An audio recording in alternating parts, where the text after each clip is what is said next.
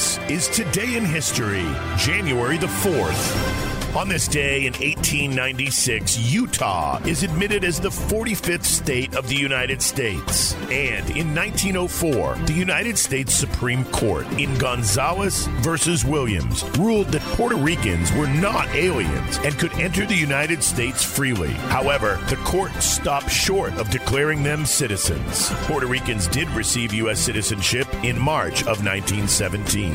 And in 1935, President FDR Franklin Delano Roosevelt, in his State of the Union address, called for legislation to provide assistance for jobless, elderly, impoverished, and the handicapped. Also on this day in 1967, The Doors' self titled album of the rock group featuring the song Light My Fire was released by Elektra Records. The time to hesitate is through.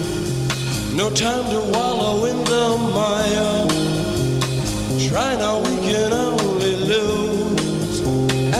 Love become a funeral pyre. Come on, baby, light my fire. Also on this day in 1974, President Richard Nixon refuses to hand over tape recordings and documents that had been subpoenaed by the Senate Watergate Committee. Marking the beginning of the end of his presidency, Nixon would resign from office in disgrace eight months later. Good evening.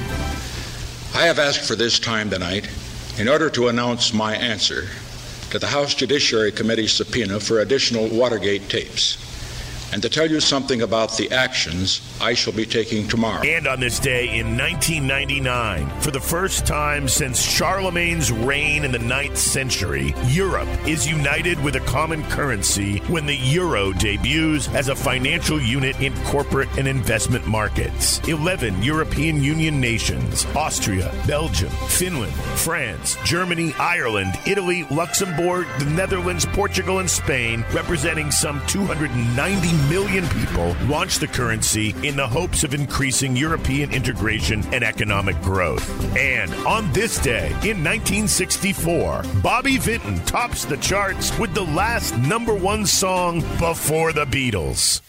There, I've said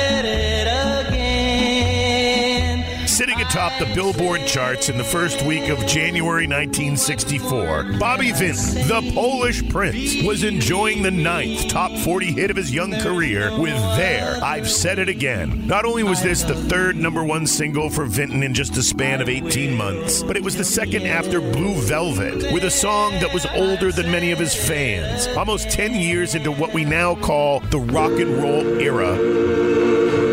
Bobby Vinton was making records that owed far more to Perry Como than they did to Elvis Presley, and he was absolutely thriving commercially. He had little reason to suspect that a revolution was coming. From the perspective of pop stars like Bobby Vinton, the song that knocked There I've Said It Again out of the number one spot initiated something closer to a mass extinction than a mere revolution. That song was I Want to Hold Your Hand.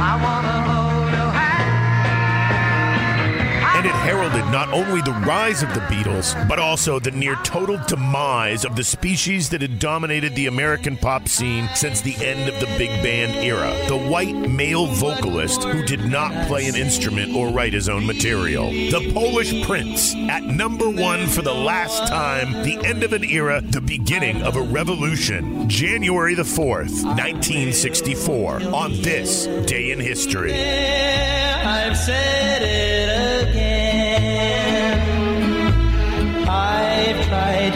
Up a freeze that would sum up